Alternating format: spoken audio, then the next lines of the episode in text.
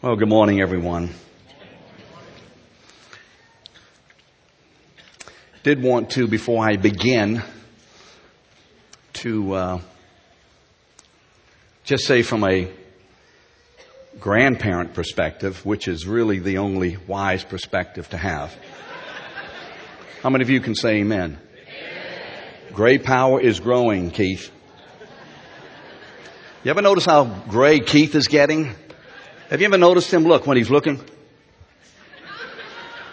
Comes to the edge. He can't see.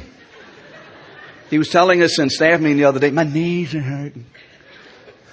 Wait 21 years from now, then you're going to have more sympathy on me. he makes fun of me. I'm just sitting and watching and smiling and thanking God that this is happening to him. no. Vengeance is mine, right? Wanted to say that if you were our parent and you missed this, even if you're not a parent, especially if you're a grandparent, seriously, you need to get the tapes and the material. Because, oh yeah, we who are grandparents are no longer raising our children. They're gone their parents.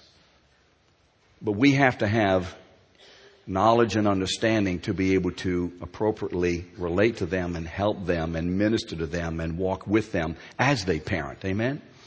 So let me encourage every old person in the church who has grandchildren to get a set of these tapes and the notes, and especially if you were not here yesterday as a parent, please get these.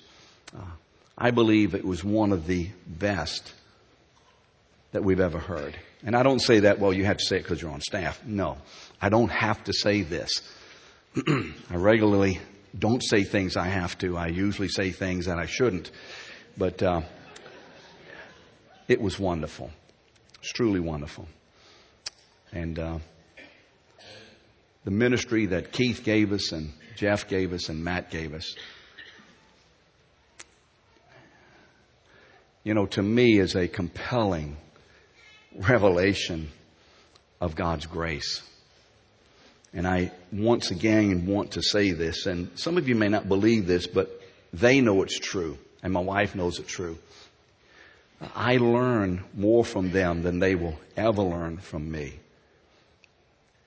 And they help me much more than I can ever help them. As far as growing in the faith and knowing what to do is right and getting me back on track. Uh, so I want to just, again, publicly thank God for these brothers. Uh, and of course, Pete, because Pete's just unique in all of this. But thank God for them. Thank you guys. Thank you all a lot.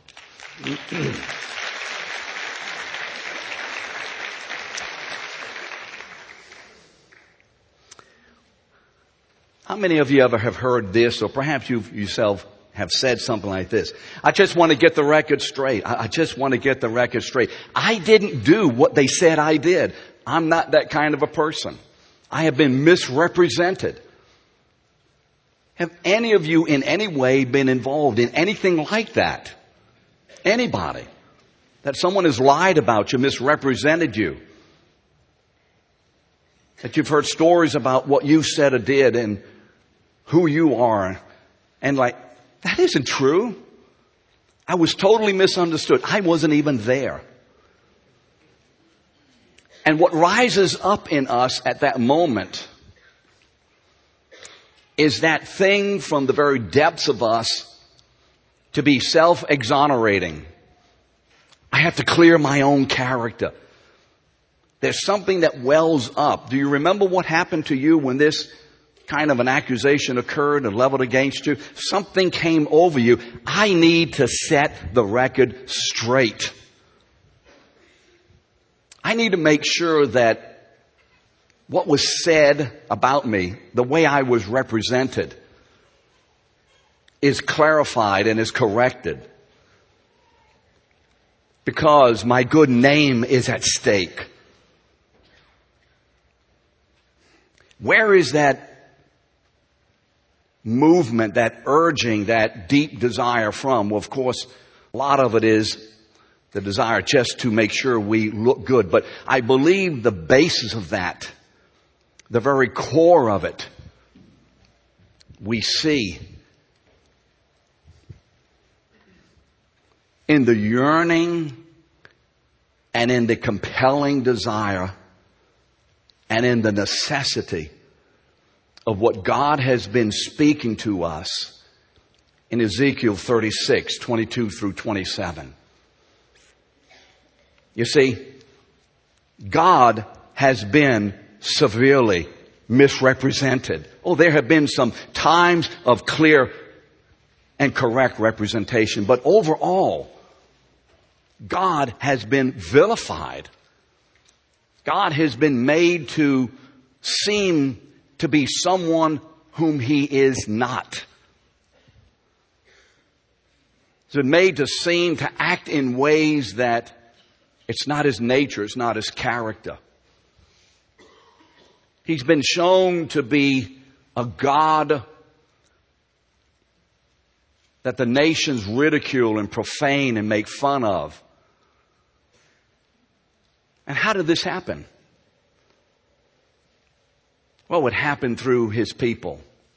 It happened even through his own people. Can you imagine the people of God's choice and calling and grace and kindness and goodness? Those people through whom God's great name, His character, who He is and how He is, and all that He would do, that God's great character has been so misrepresented in the world that God has to move in absolutely radical ways in order to bring about the truth. You know, and as we think about that and as we go through some of this material this morning, hopefully out of this will come a central consideration and concern if necessary because let us not just think about them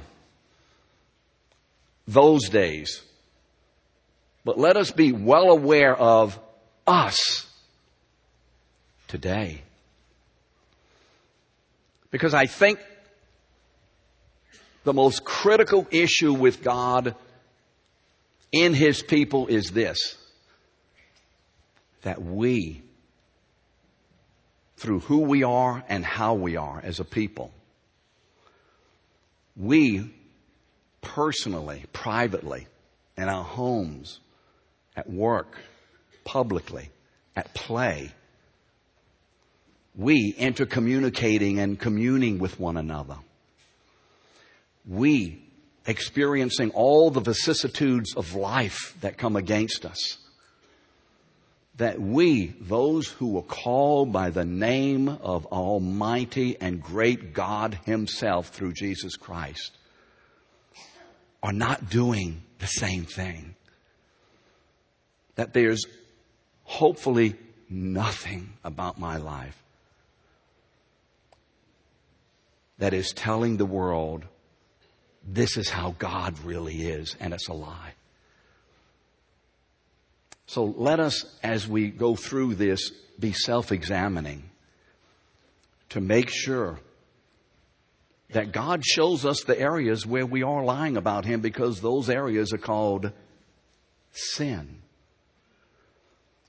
So that we can have the motivation of overcoming sin by the Spirit's power, not because of me and mine, but because of thee and thine. Amen? That's the issue with God. Father, Father, this morning, as we share your passion and your purpose and your program of clearing your name,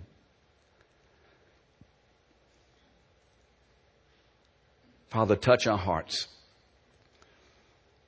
That this won't be just another time of gathering on a Sunday morning and going home and forgetting.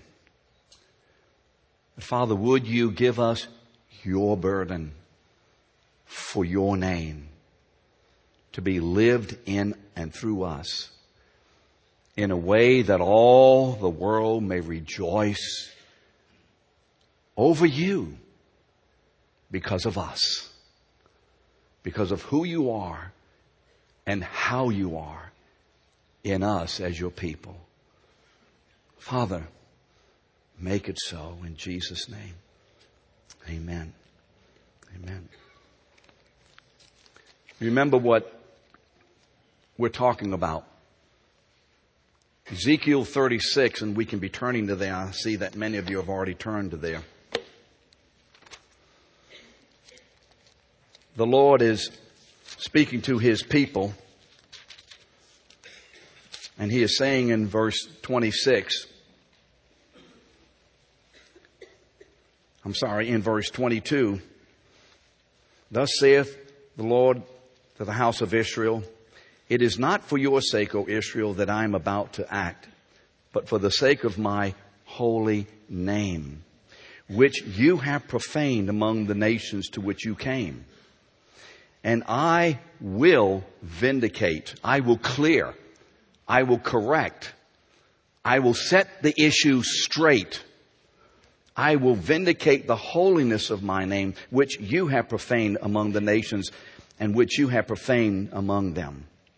And the nations will know that I am Yahweh, declares the Lord God, when through you I vindicate my holiness before their eyes.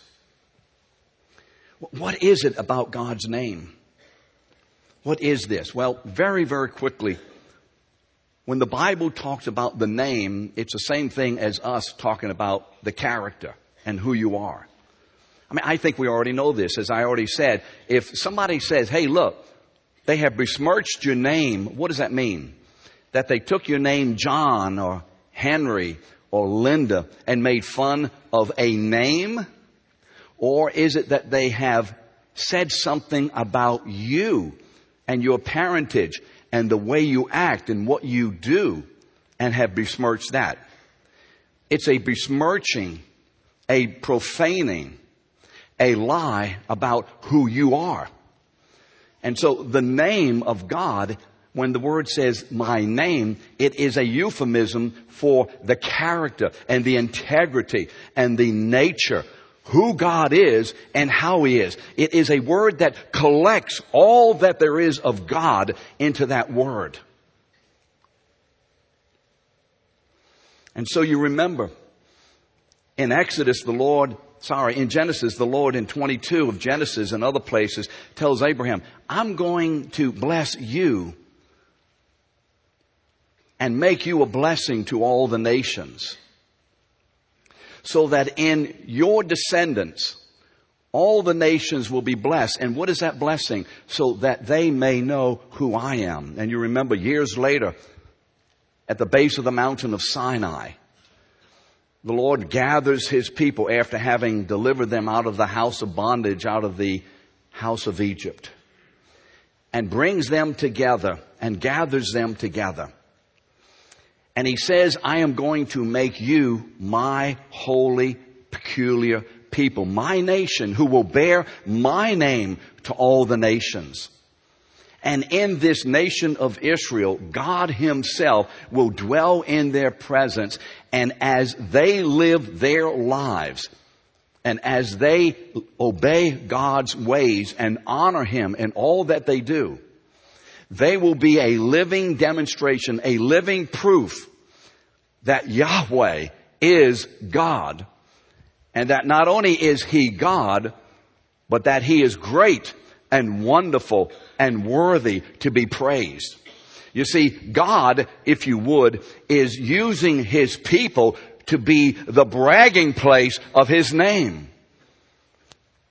To eulogize, to bless, means to give praise to. And God is after His name being praised and eulogized and being bragged upon. Why? because it's right to do so, because this is truth, because of who he is. And he is the only being who can be correctly desiring self-praise. But what has happened? Israel's continual disobedience has caused God's name to be blasphemed among the nations. The way Israel lived and what they did and how they did it and when they did it and why they did it. Rather than causing God to be awed and reverenced and praised and feared and understood to be the only God in all the world, Israel over the years, through their continual continuing disobedience, the name of God was coming lower and lower and lower in the esteem of people. Listen to this testimony of the world should have been. This is what the world should have seen.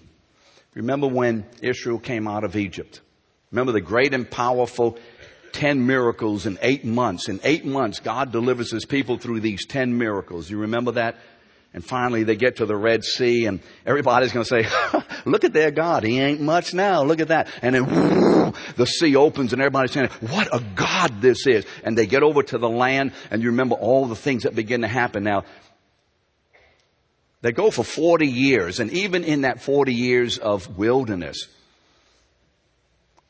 these people are experiencing victories, even though there are some defeats. And at the end of the 40 year period, Moses has died and Joshua now has been anointed by God to be the leader who will take them across the river Jordan. Now, you're in the big city of Jericho and you see these people coming and you've heard the story. This is the God, remember, who opened Lake Pontchartrain for his people to walk over on dry ground. and now they're at the Mississippi River ready to come over into your backyard, our backyard, these people. Don't you remember what God has been doing for 40 years to the enemies and to everyone who opposed him? Do you remember what God has been doing? Well, they can't cross the Mississippi River, I know that. So they get to the Jordan at flood stage. You know, you'd think at least God would wait until the river kind of slowed down. But God wants to be declared as mighty. And so he does things at the worst natural times. Amen? When you're at the worst place, when things are the worst in our lives, God is ready to strike. Get ready. He's gonna open the floodgates. He's gonna part the waves. He's going to. Because it honors His name and so the river is flowing fast. You know how the river does in April and May? Remember that? It comes up. Everybody looks at the levees and hopes they hold. And Joshua, the Lord sends out the high priest and high priestess in the front. 2,000 feet back is the ark and they're moving toward this thing. Can you imagine what was in the mind of this high priest as he's getting toward the river? And it's flowing fast and he's kind of getting ready to put his foot in. But you see, he's going to do it because he's going to obey the voice of God. Because his God is God. And he puts his foot in that river and up goes a wall of water and the river stops. And they cross over on dry ground. Now you sitting in Jericho and you seeing this.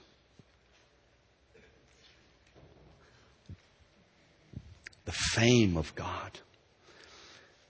And so this is what this lady, Rahab, says to the two Jewish spies.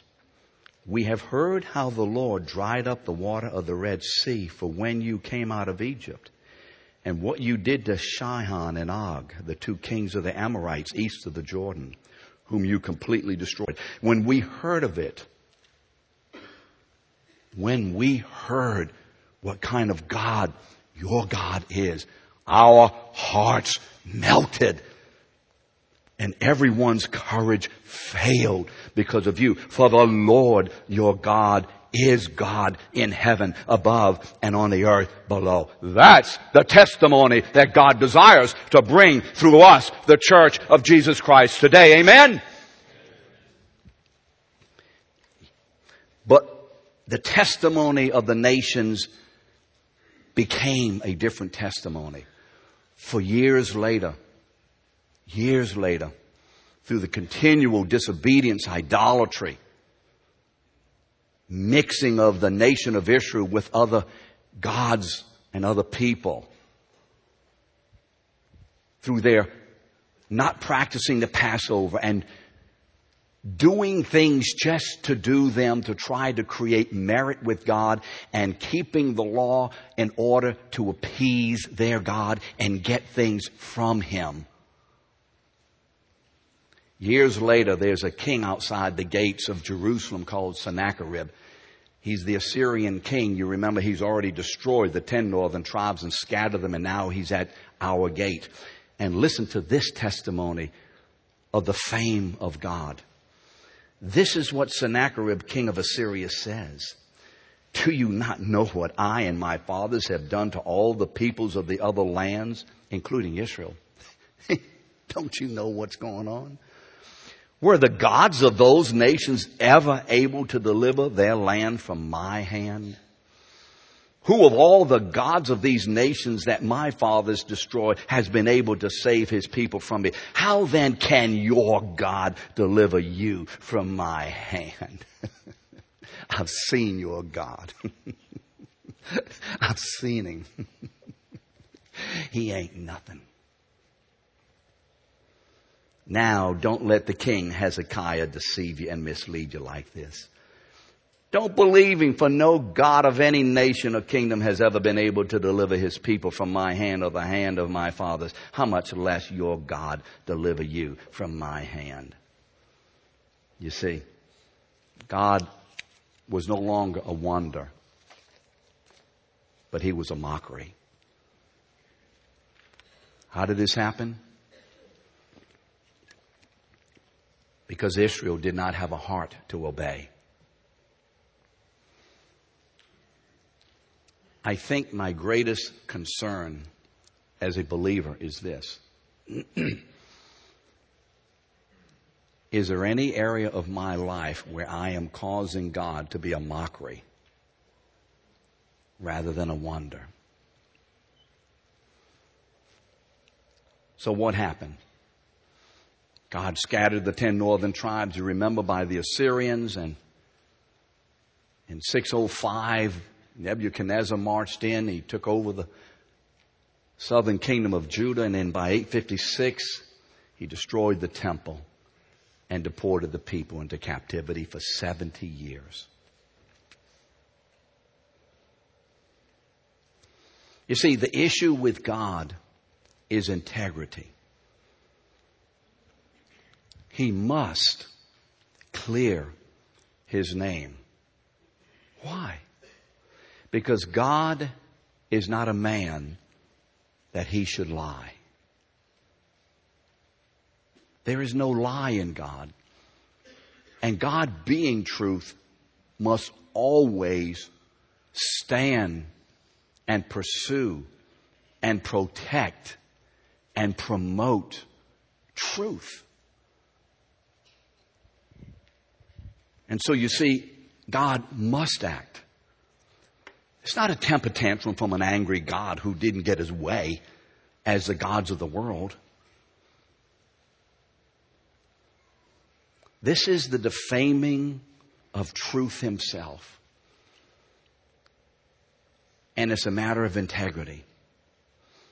So because God must clear his name, he will clear his name. He's going to do as we read in Ezekiel 36, 22 and 23. He's going to vindicate his great name. He's going to clear it. He's going to make sure that everybody knows who he really is. So how is he going to do this? How will God vindicate his name? Well, Ezekiel 36 again, verses 24 to 27. And I will take you from the nations, his people, and I will gather you from all the countries and bring you into your land. Remember, they had been scattered. I will sprinkle clean water on you, and you shall be clean from all of your uncleanness, and from all of your idols I will cleanse you. You see? From all the ways that you have defamed me, I will clean and forgive and cleanse. And I will give you a, by now we should know what this is, what? A new heart. And a new spirit I will put within you, and I will remove the heart of stone from your flesh and give you a heart of flesh. And I will put my spirit within you and cause you to walk in my statutes and be careful to obey my rules. You see, God's going to change us from the inside out. Israel has defamed God because they did not have the inside ability, heart, to do anything else but to disobey God. And so what has God been proving and demonstrating all these years? That the only way a people can in any way truthfully manifest the greatness of God's name is by the Holy Spirit doing it within that people. There is utterly no way that we or anyone can, to any degree, bring any praise to God except the Holy Spirit in us is doing it and we are cooperating with that doing. So God is going to exonerate his name by finally changing the inside so that from the inside God is being vindicated so that on the outside that vindication may be clearly demonstrated. First the inside renovation so that the exterior, the outside, may see the great changes. But you see, in order to do this, God just can't decide, well, I'm going to do this. And so next week I'm sending my spirit and I'm going to start putting my spirit within people. You see, because there is a matter of justice and integrity. Remember we talked about truth. And anyone in here who has been violated in any way knows this. Something should be done to correct it. Someone should pay. Where the law has been broken, someone should be punished. Don't we all have that kind of a thing? When perhaps someone important gets away with some bad deed, we churn on the inside and we become very dissatisfied and angry because we know there's something very wrong about that.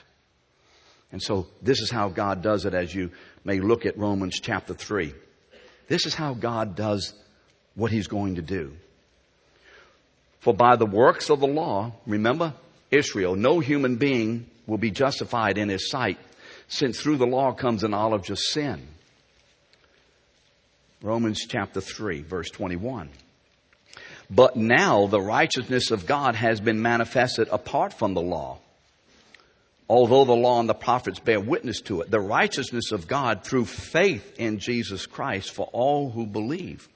For there is no distinction, for all have sinned and fall short of the glory of God, and are justified by His grace as a gift through the redemption that is in Christ Jesus, whom Christ Jesus, whom God put forward as a propitiation, a, an atoning sacrifice by his blood to be received by faith. So This was to show God's righteousness because in his divine forbearance he had passed over former sins. It was to show his righteousness at the present time so that he might be just, you see, vindicated and the justifier of the one who has faith in Jesus Christ. It looked as if the nation was getting away with something. It looked as if God didn't care. It looked as if God couldn't do anything about it, but God was waiting for the right time.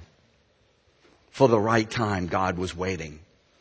And in a man will come all the vindication of God as this one man will in himself take upon himself all the sin of all his people and carry in himself to the cross all of the sin of all of his people.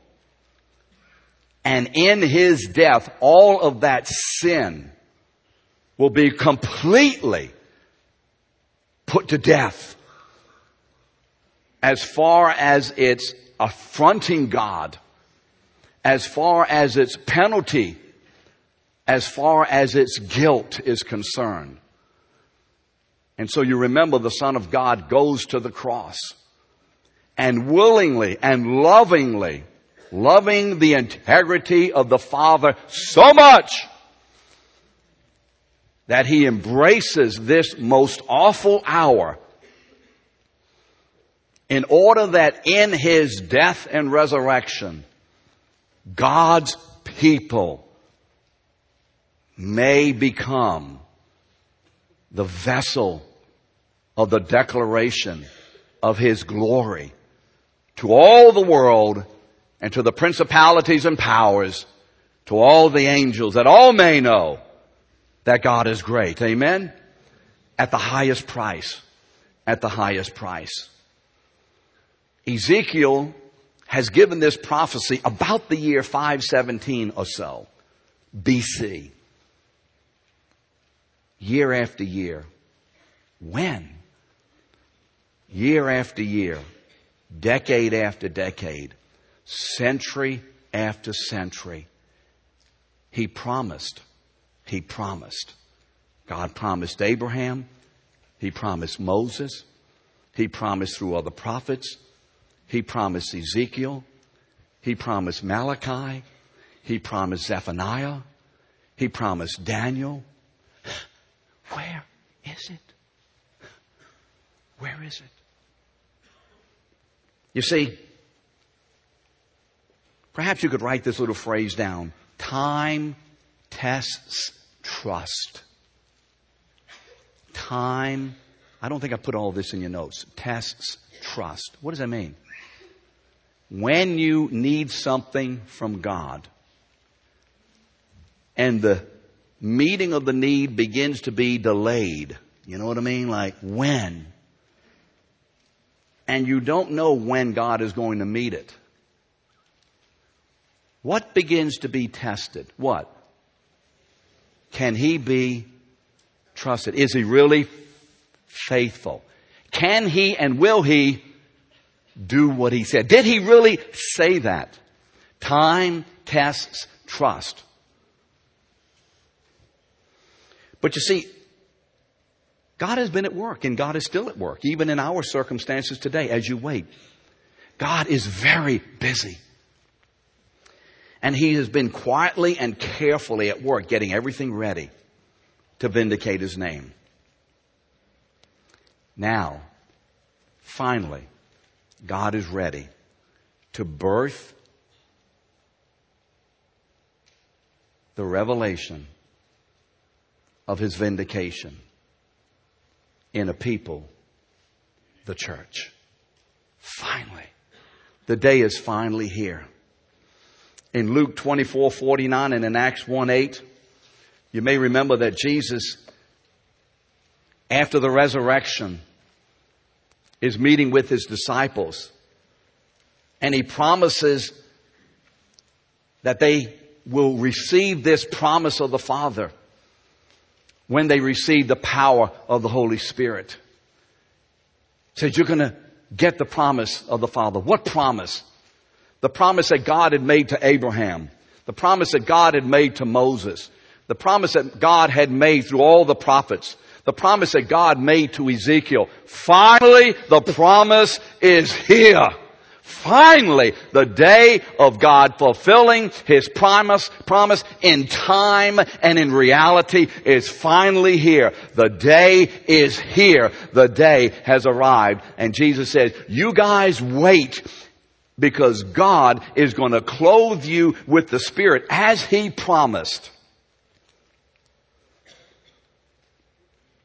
And as a result of being clothed with His Spirit, where did Jesus get the understanding that they would be clothed with the Spirit? From Ezekiel. He said, I will pour out my Spirit. I will put my Spirit in you. And Jesus says in Acts 1-8, you shall be filled with the Holy Spirit. Here is the day of the fulfillment of what Ezekiel has been talking about. Finally, we're here. Finally, we're here. And as a result, as Israel was a mockery to God to all the nations, the church will become a praise to God in all the nations. For Jesus says, you're going to take this gospel and you're going to go in Jerusalem where you are. And then you're going to go into Judea and then you're going into Samaria. You see, we're moving out from an epicenter of Jerusalem, Judea, Samaria. And then from Samaria, you're going into the uttermost parts of the world because my name will be declared as great and wonderful to all the nations through you, through us today. You see, everything Israel was supposed to be, the church will be. May I repeat that? Everything Israel was supposed to be, we will be, but by the Spirit of God. This is what 1 Peter says in chapter 2 verses 9 and 10. And he's quoting, you see, from Exodus. He says, but you are a chosen race. Israel was the chosen race of God's glory. You are a royal priesthood. Israel was supposed to be a priestly nation before the world. You are a holy nation. Israel was supposed to be that nation that declared the holiness of God. You are the people of God's own personal possession. Israel was supposed to be that, but through their sin, I was mocked but now my spirit in you is going to do what they never could do. Why? Why are you going to be a chosen race, a royal priesthood, a holy nation, a people for God's own possession? Why? So that you may proclaim the what? Excellencies of Him who has called you out of darkness into His marvelous light, so that all the world may know. So that all the world may know that God is great. Well, you know, now if Israel failed, what hope is there for the church? Why do we think we're going to not fail at this? What was the difference? Again, the difference is God has done all the work needed for us, if you would, to succeed in the Spirit by giving us the Holy Spirit, by giving us a new heart, new desires, new abilities, and by filling us with this so that in us, as Philippians 2.13 says, God is at work in you by His Spirit, both to what? Will and to do of His good pleasure. So because of that, then verse 12 says, work out your own salvation. In other words, walk in a way that glorifies God. And so this morning, just in the last few minutes as we close, let's look at a little bit of the book of Acts because really the book of Acts is God's great record of displaying His name to all the world through the Spirit filled and empowered church. Finally, the church, as recorded in the book of Acts, is the time fulfillment of all that God has promised, even from Genesis 1 26 Let us make man in our image and according to our likeness. Finally, in the book of Acts is recorded the time of God fulfilling in great power and in great wonder that creation purpose way back yonder. Way back yonder. And let me do a few things in the beginning here that you don't have in your notes, so you may need to take a few notes if you'd like to. And the first class in the School of the Word will be a survey of the book of Acts, and let us encourage you to come to that if you can at 845 come to the class and let's see what God is, how God is being manifested in the book of Acts. How God is being shown to be great and wonderful in the book of Acts. How God is exonerating His name in the book of Acts. How God is working wonderful works in the book of Acts. Let us learn from the book of Acts who God is and how He is. Amen? Because you see, the subject of the book of Acts, the subject of John and Mark and Luke and Matthew, the subject of Genesis, Exodus, Leviticus, Numbers, and so on, all the way to Revelation is God and His greatness. This book is God's book about Himself through us. Amen? That's what this is all about. So chapters 1 to 7, you remember what Jesus said? You're going to take my name to Jerusalem. You remember that? Chapters 1 to 7 in Acts, the name of God is being proclaimed in Jerusalem. Then where are we going to go after Jerusalem? Where? Judea and Samaria. Chapters 8 to 12, Judea and Samaria. And then where we're we going after Samaria? Into the rest of the world. So chapters 13 to 28 of Acts, the rest of the world. And even in the 13 to 28, it breaks down this way. The gospel goes into Asia, 13 to 15. It goes into Greece, 16 to 20. And on to Rome, 21 to 28. So that's basically the, if you would, the timeline, the geography line of the book of Acts. Acts chapter 1.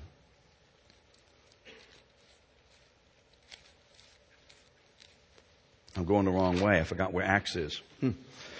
well, sometimes I forget. Acts chapter 1. Preparation for the new living temple. And I'm going to do something a little different than I had in my notes. I just felt the Lord six o'clock this morning changing a few things. I love it. I'm not used to close shaves. Preparation for the new temple. Let's look at verses 1 to 11. Jesus says, wait to receive the Father's promise. Remember that? Verses 1 to 11. They're told to wait for the promise. I'm not going to read those verses right now. They're told to wait for the promise. What promise? You remember what promise we're talking about? How many of you remember where the promise is, at least as we've been going through this? What book? Say it again. Ezekiel. Say it again. Ezekiel 36, 22 to 27. What promise? Wait for the promise. Ezekiel. Even in Luke 11, 13, Jesus says, if you ask the Father for the Holy Spirit, He will give Him to you. So the promise of the Father is here in Acts 1. Preparation for the living temple. Second, wait. Second, pray. Receive through praying. They are to stay together as a collected group, 120 of them, in a particular room called the upper room, the second floor of John Mark's family's house. And they are to pray. They are to wait and they are to pray. Now, immediately you begin to see a significant, a significant difference between this small nation of 120 people and the nation of Israel. They are told what to do and they do it. They are told what to do and they do it. And as they remain together in that prayer time, there is a single-minded devotion to God's will. There is a passionate devotion to His will. And there is a persistent devotion to God's will. Let us look at ourselves. Do I have a single-minded devotion to God's purpose to glorify His name in me? Do I have a passionate devotion to God's will to glorify His name in me? Do I have a persistent devotion to God's will to glorify His name in me? And so here they are. They're doing what the Lord has told them to do. And then we open the pages of Acts 2. Acts 2, the building of the new temple. The stone temple is going to be replaced by a living temple. The stone temple. Remember the temple in Jerusalem that was destroyed by Babylonians? Remember it was rebuilt years later? And even during the day of Jesus, you had the Herod's temple that was destroyed in 70 AD.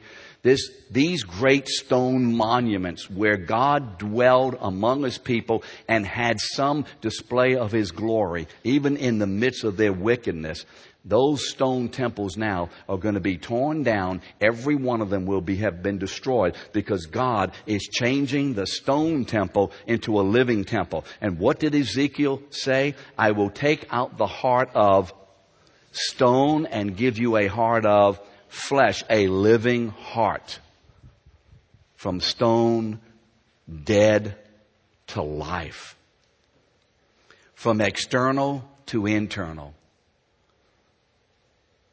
From temporary to everlasting.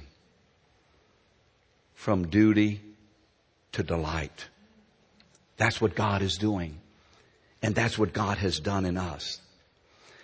Interestingly, when you look at the day of Pentecost, when the day of Pentecost had finally been fulfilled or arrived, they were all gathered together in one place. It's interesting the timing of Pentecost. The timing of Pentecost, remember, is three months after Passover. You remember that? 49 days, three months, 50 weeks, and then Pentecost. It's interesting because when you look at Pentecost, Pentecost is the giving of the life of God through the Spirit to the church. It's the new law of the Spirit. Remember, Paul talked about the law of the Spirit? That principle of life in us. Keith has been talking about that for six weeks. But if you go back to Exodus 19, at Exodus 19, God has assembled his people at the base of the mountain of Sinai, the Mount Horeb. And it's in the third month after Passover when they came out of Egypt. In Exodus, God brings them to receive his external law at that point. In Acts, God brings his people together to receive his internal law at the same time, period, at the same celebration in Acts 1. I think it's wonderful again how the Lord is showing us from the Old Testament what he's really doing. And so, the timing of Pentecost is a wonderful timing here. So the coming of the Holy Spirit, verses 1 to 4. And when the day of Pentecost arrived, they were all gathered together in one place, and suddenly there came from heaven a sound like a mighty rushing wind, and it filled the entire house where they were sitting. And divided tongues as a fire appeared to them and rested on each one of them. And they were all filled with the Holy Spirit and began to speak in other tongues or languages as the Spirit gave them utterance. Wind and fire. Wind and fire. Where have we seen this before? You see, God, this is not something new. God has been proclaiming this all along. God has been prefiguring this or typifying this all along. You don't have to look at these verses, but if you were to jot down just First Chronicles 29, 23, David the king is dying. King David is dying. He wanted to build the house of the Lord, but God said, you cannot build my house because you are a man of shedding of blood. So you can't build my house. But what did David do? David was used by God to get all the materials together for the building of the house. David put everything in order as preparation for the building of the house, but he couldn't do the actual building because he was a man of bloodshedding. When Jesus goes to the cross, he does everything necessary to prepare for the building of God's house. And in that first work of God's redemption, it is the shedding of blood that must occur first before the house is built. Amen? So it's not just because David killed a few people. God is saying something about the ministry of his great son. First, the shedding of the blood in preparation for the building of the house. We read that in Romans 20, I'm sorry, in Romans 3. And so notice that in that verse, Solomon is sitting on the throne of the Lord over Israel. Over the throne of the Lord as king in Israel. And he prospered in all Israel prospered with him. In 1 Kings chapter 7 is recorded the great building of the temple of God by Solomon. And then in 2 Chronicles 6 1, Solomon prays for the Lord to dedicate the temple with his presence. You remember that great prayer of Solomon. And then comes the day in 2 Chronicles chapter 7 as soon as Solomon finished his prayer, fire came down from heaven and consumed the burnt offering and the sacrifices and the glory of the Lord filled the temple. In Acts 2, 1 through 4, it's the same thing that's happening, but in reality. Jesus says, I go to the Father and I will be exalted and sitting at the right hand of God in the highest place where Jesus sits on the throne of God forever as the exalted Solomon himself. And he says, when I do that, I will ask the Father to send you the Holy Spirit. You remember in John 14, he's telling them this. I will ask the Father to send you the Spirit, the Helper. And Solomon prays, Father, God rather, fill this place. Jesus says, I will pray the Father and I'm on the throne. The blood has been accepted. I'm sitting and ruling and reigning. Matthew 28, 18 tells us this. All authority in heaven and earth has already been given to me. He is the returning king to set up his kingdom and wait a little while, wait 50 days because the promise of my Father is coming. 10 days, the promise of my Father is coming. I've asked him and he's going to send the Spirit. And on the day of Pentecost, the same kind of thing happened in that house that happened in the temple years before. The glory of God, the wind and the fire and the smoke and the shaking and the tongues of fire all came uh, upon these people and they experienced the presence of God not just in an external way, but in an eternal, internal, eternal way. You see the connection here. What God had said I will do, He does on that day. So in His people, the glory of God may be fully, finally, and forever manifested to the world and to the angels and principalities and to Satan himself. Can you say amen to that? Not to the way I speak, but to the message of what God has done.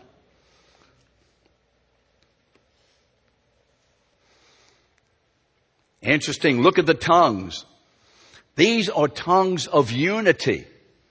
You remember in Genesis 11, because of the disunity, because of the arrogance of the people, they said, let us build a tower at Babel. Remember that? The Tower of Babel and God confused the tongues. Those were tongues of disunity. The tongues of disunity man has been speaking all these years until Pentecost and finally we get the tongues of unity. The tongues of bringing people together in Jesus Christ. The gospel. And so what does Peter say to this? The apostle Peter. Remember who Peter was and he stands in the 11 with the 11 lifts up his voice because they said, you guys are drunk. He said, that's not what's going on. He says, men of Judea and all who dwell in Jerusalem, let this be known to you and give ears to my words. For these men are not drunk as you suppose, since this is only the third hour, but this is what was promised or uttered through the prophet Joel. In the last days it shall be, God declares, I will pour out my spirit upon all flesh.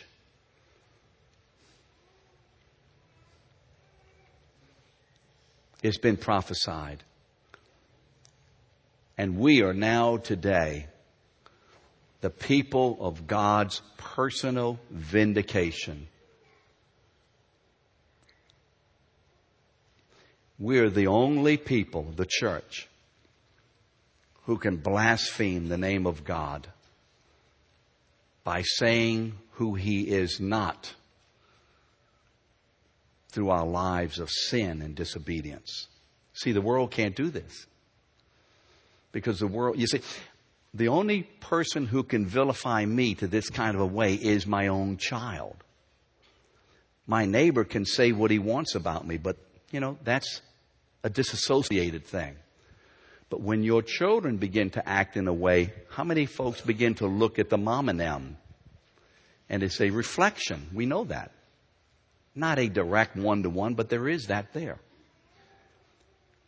And children can bring defaming to a family. We're the only ones who can defame the name of God, but also we're the only ones who can fame the name of God. And ours is to bring fame to the name of the Lord. You see, on that day, Peter talked to all the nations. They were all gathered there. Remember, there were all the nations gathered there. There's a list of them. And this pouring out of the Holy Spirit. Listen to these words from Isaiah. Isaiah 44, 3 through 4.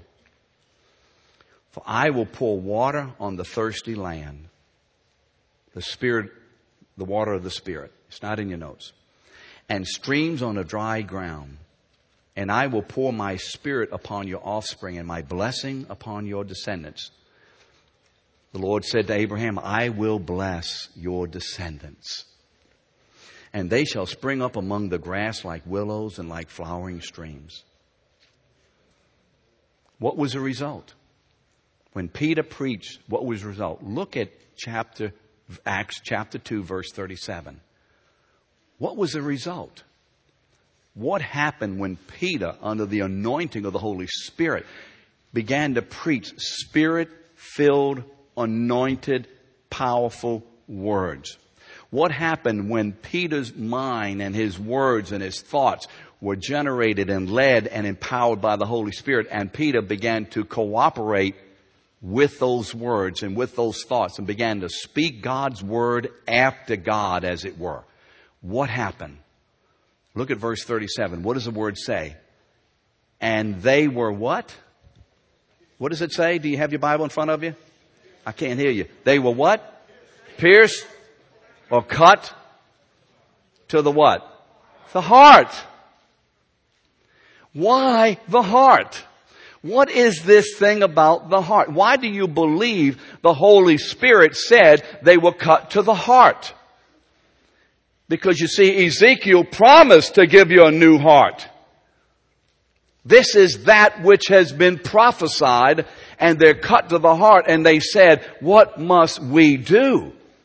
And Peter explains to them that they must what? Repent and be baptized in the name of Jesus Christ. It says they were pierced to the heart when they heard this. Do you see that in your word? When they heard this. When they heard what? What did they hear? Look at verse 36. What had they heard? What pierces us? What pierces the world's hard heart? What is the great hammer of God to break the stony hearts? What is it? It's the gospel. Let all the house of Israel therefore know for certain that God has made Jesus both Lord and Christ, this Jesus whom you crucified. God has raised him up. And when they heard those words, they were pierced to the heart. And God gave them a new heart. Where's my friend Matt Mason? They were pierced to the heart. And then finally, look at chapter 3 of Acts. What is the result of being pierced to the heart and a new heart? The lame begin to walk. The blind begin to see. The deaf begin to hear. The broken begin to be mended. And God begins to be shown as great and wonderful and the people begin to be amazed at this God once more. And so look in chapter 3 as Peter and John are walking toward the temple and they see a man who's been lame. And the man says, you got a dime? You got a dime? And Peter stops and he says, look at me. And the man surely thinks, oh, I'm going to get a 20. And Peter says, I ain't got no money on me.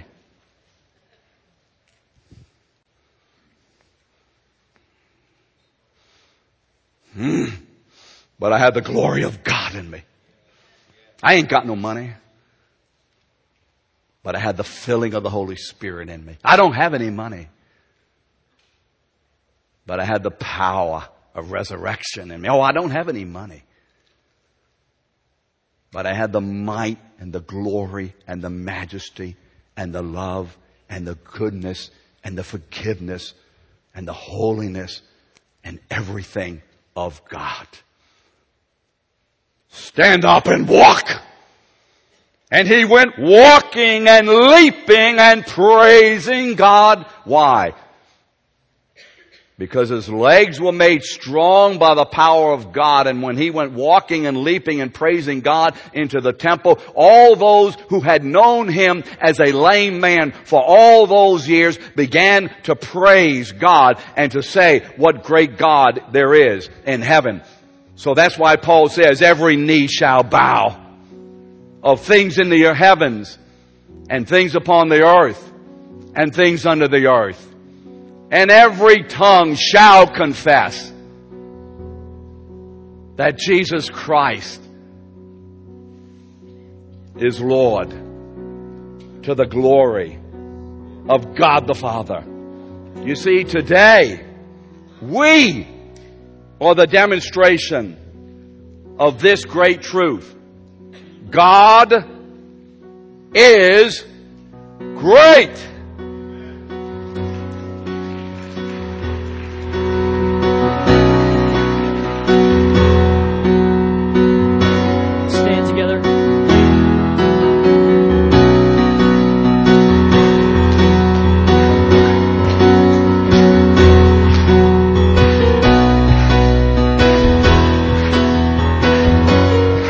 Creation. All creation cries to you. Worshipping in spirit and in truth. Glory to the faithful one, Jesus Christ, God's Son.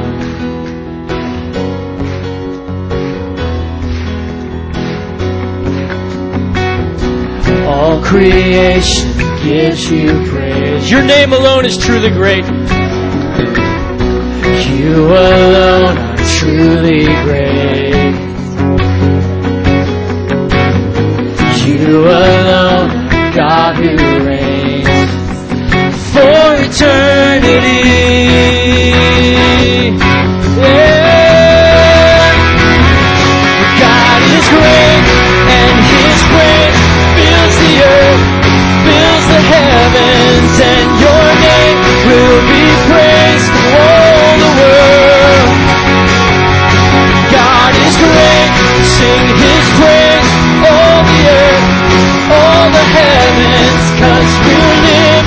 the glory of your name, the glory of your name.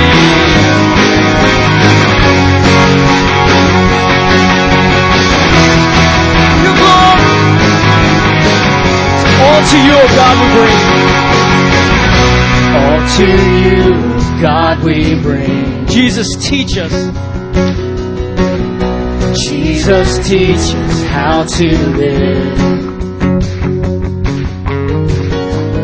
Let your fire burn in us, that all may hear, that all may see. God is great, and His praise fills the earth,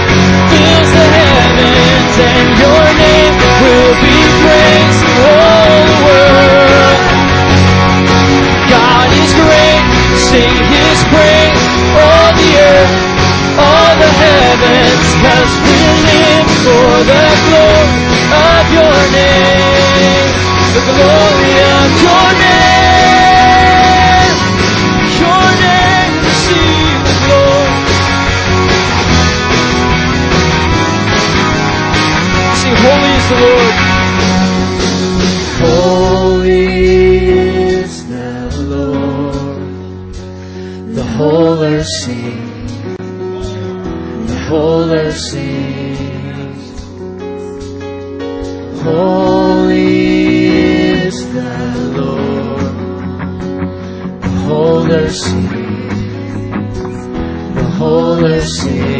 Holy is the Lord. Holy is the whole earth sings to you. The whole earth sings. God is great.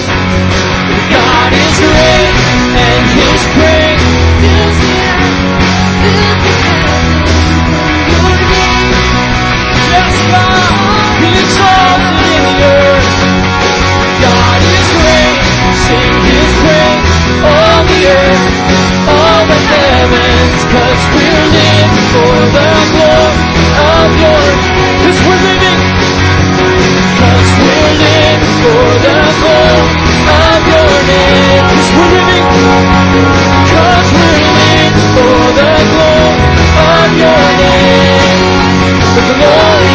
your name,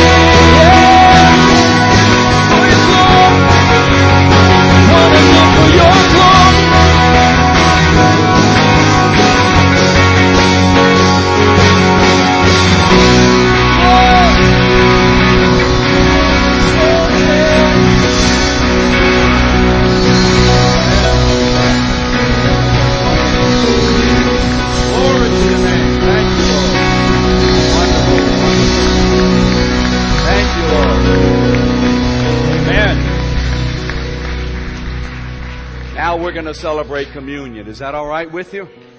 Let's sit down. Whew, I'm getting too old for this. People say you jump up and down after that back surgery. The